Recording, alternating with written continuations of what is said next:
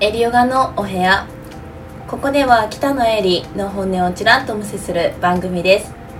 今回もピペッターズの中西さんがご協力くださいます。よろしくお願いします。よろしくお願いいたします。最近はい。テレビをつけると、あの吉本興業ハプニングのニュースばっかりしてませんか、そうですね。本当にどのチャンネルでもね。よく見ますね。えねえ今日も見てましたが、えーどう思われました？うーんそうですね。何でしょうやってることはダメなことなのかもしれないですけど、うんうん。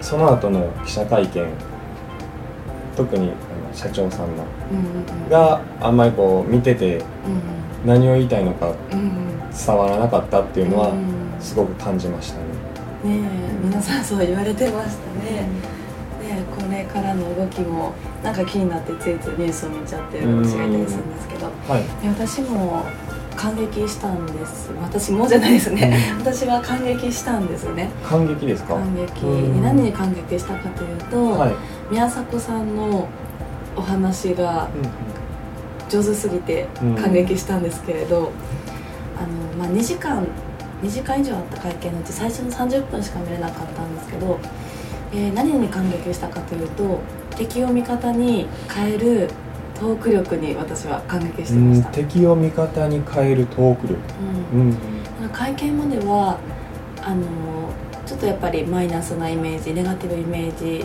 えーそんなことしちゃったのみたいなイメージだったと思うんですけれど会見後に一気に世の中の宮迫さんたちの印象が変わった感じがあったじゃないですか。うんっていうその話の順序だったりとかその話の内容だったりとかその全てが上手すぎてあの私もお話をする仕事という点でその仕事目線的に見てしまうところがあって感激していましたね。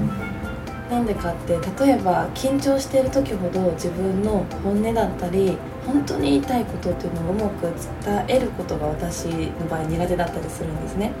なんかこのエリオガのお部屋もこのスイッチが入った瞬間にああ本当は言いたかったのあれやのにだったりとか。うん。例えばレッスンで大物の人が入られたとか普段緊張とかないんですけれど、うん。まあ、テストだったりそういう緊張状態の時って自分のパフォーマンスが100%発揮できないのが私だったり、でもそれって結構普通だったりすると思うんですね。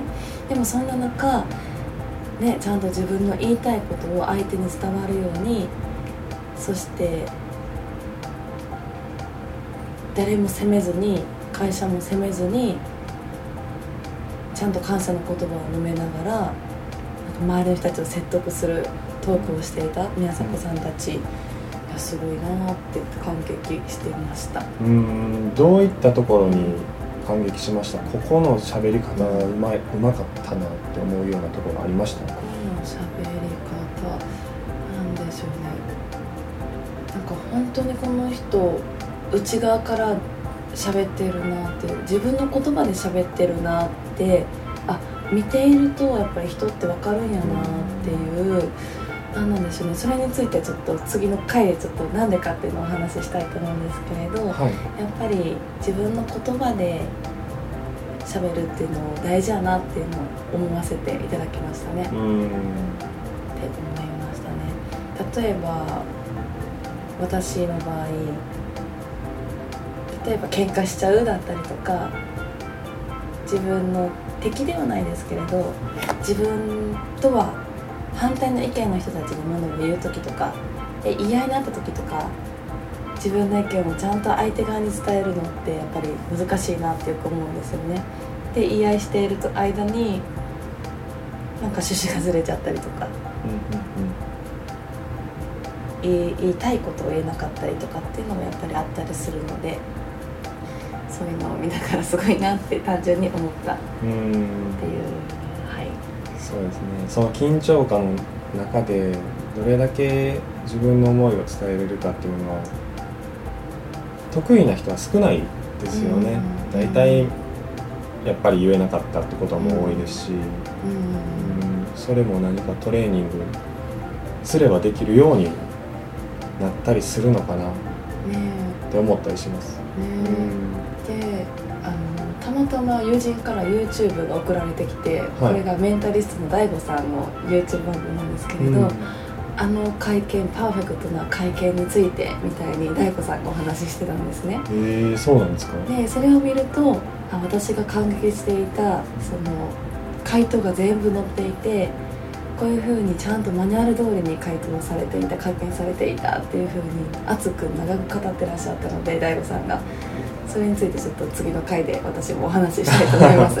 わかりました。はい、でまあちょっとよろしければ次週の「エリオラのお部屋」聞いてください。